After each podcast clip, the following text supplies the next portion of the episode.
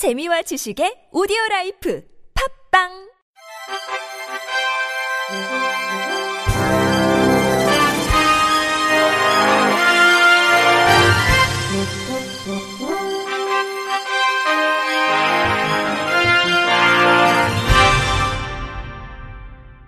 청취자 여러분 안녕하십니까? 6월 28일 금요일 KBRC에서 전해드리는 생활 뉴스입니다.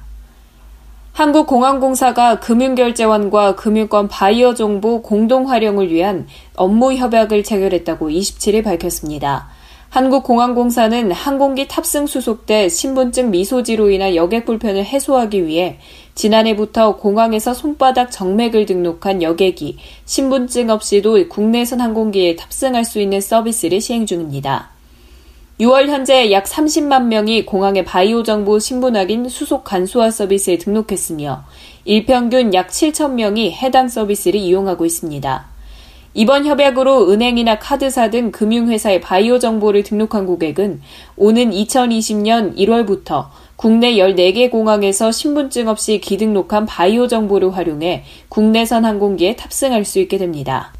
또한 향후 등록된 바이오 정보를 공항 내 신분 확인뿐만 아니라 면세점 이용, 환전, 식음료 시설 등 이용에도 활용할 계획입니다. 공사와 금융결제원은 바이오 정보의 보다 안전한 운영 관리를 위해 블록체인에 기반의 분산 관리 기술을 활용할 계획입니다.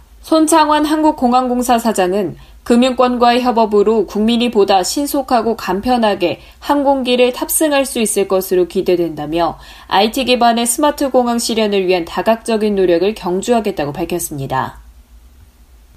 정부가 제주 제2공항의 추진 보고회를 재개하며 건설 속도를 높입니다.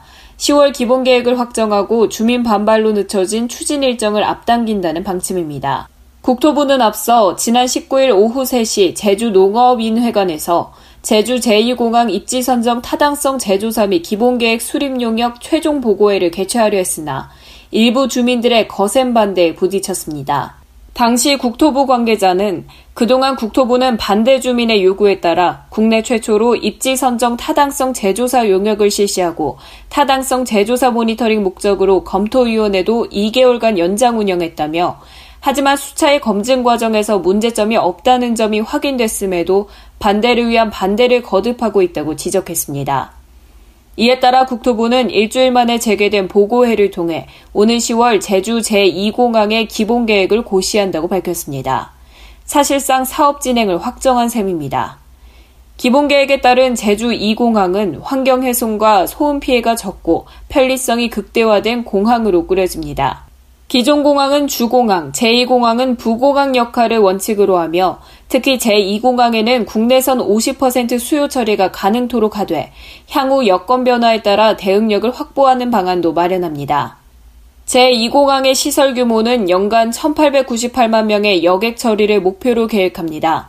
계류장, 터미널 등의 단계별 건설 계획 적용을 통해 국제선 취향도 대비하고 지역에서 우려하는 과잉 관광에 대한 대처가 가능하도록 추진합니다.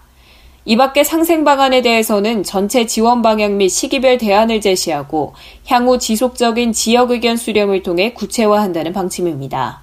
국토부 관계자는 늦춰진 일정을 따라잡기 위해 사업 추진의 효율성을 높일 방침이라며 시설 규모의 최적화와 효율적 배치를 통해 제주민과 상생할 수 있는 공항을 만들겠다고 말했습니다. 한편 이날 보고에는 제주 지역민과 언론에도 공개됐지만 별다른 반발 없이 진행됐습니다. 비무장지대한 대성동 자유의 마을에도 5G망이 구축됐습니다. 스마트폰 터치만으로 논밭에 물과 비료를 주고 학교는 가상체험으로 수업을 하는 등 5G 혜택을 톡톡히 보고 있다는데요. 최전방 적경마을에까지 부는 스마트 기술 바람을 KBS 홍환경 기자가 전해드립니다. 비무장지대 DMZ 안에 있는 대성동 자유의 마을. 농민이 스마트폰의 버튼을 누르자 밭에 물과 비료가 분사됩니다.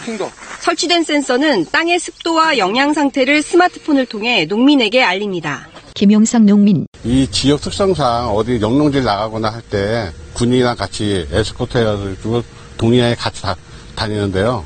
집에서 다니지 않고 직접 이제 제어도 하고 물도 주고 약도 주고 하니까 훨씬 생활에 시간도 여유도 많이. 5G망이 구축되면서 가능해진 스마트 농업 기술입니다. 스마트폰이 5G 망을 통해 밭의 스프링클러와 센서 양 방향으로 연결돼 있습니다. 2km 떨어진 저수지에서 물을 끌어올려 논에 공급하는 공동 양수장입니다. 이 스마트폰 관정 시스템을 통해서 원격 제어할 수 있습니다. 안방에 설치된 LED 등에서 경고 방송이 나옵니다. LED 등에 스피커가 내장돼 있습니다. 비상 상황이 발생했을 때 주민이 비상 호출을 하면 관제센터에 곧바로 알려줍니다.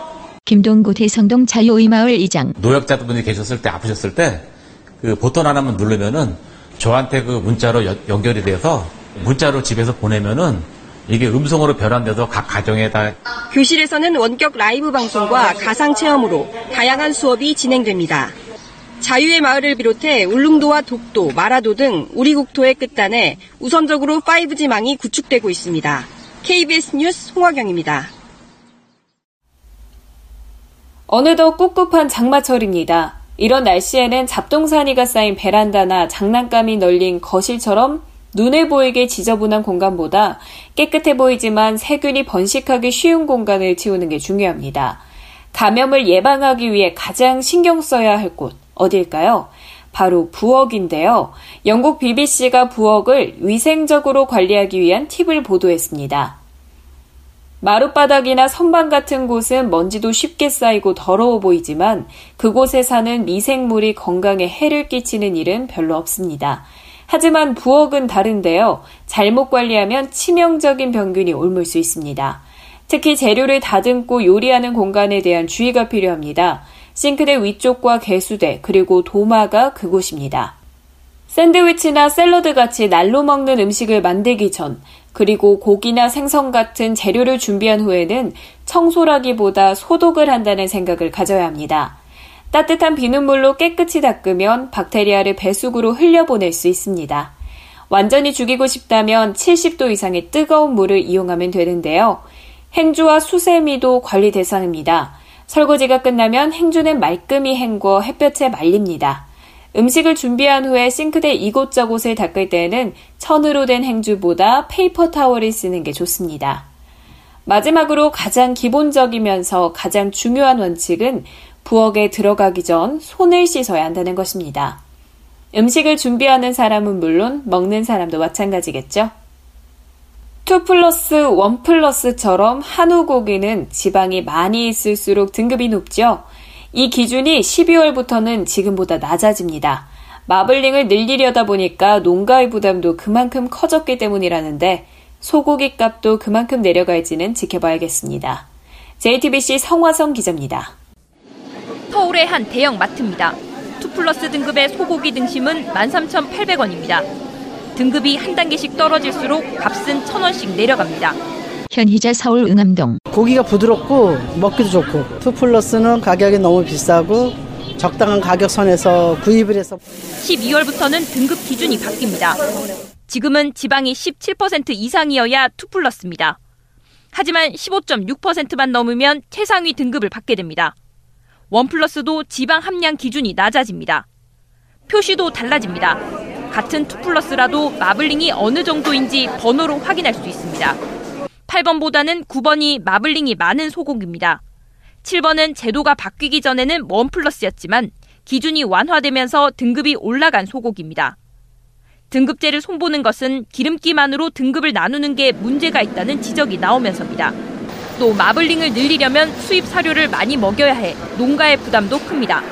등급 기준을 바꾸면 생산비는 줄고 최상위 등급도 늘어나는 만큼 소고기 가격도 떨어질지 주목됩니다.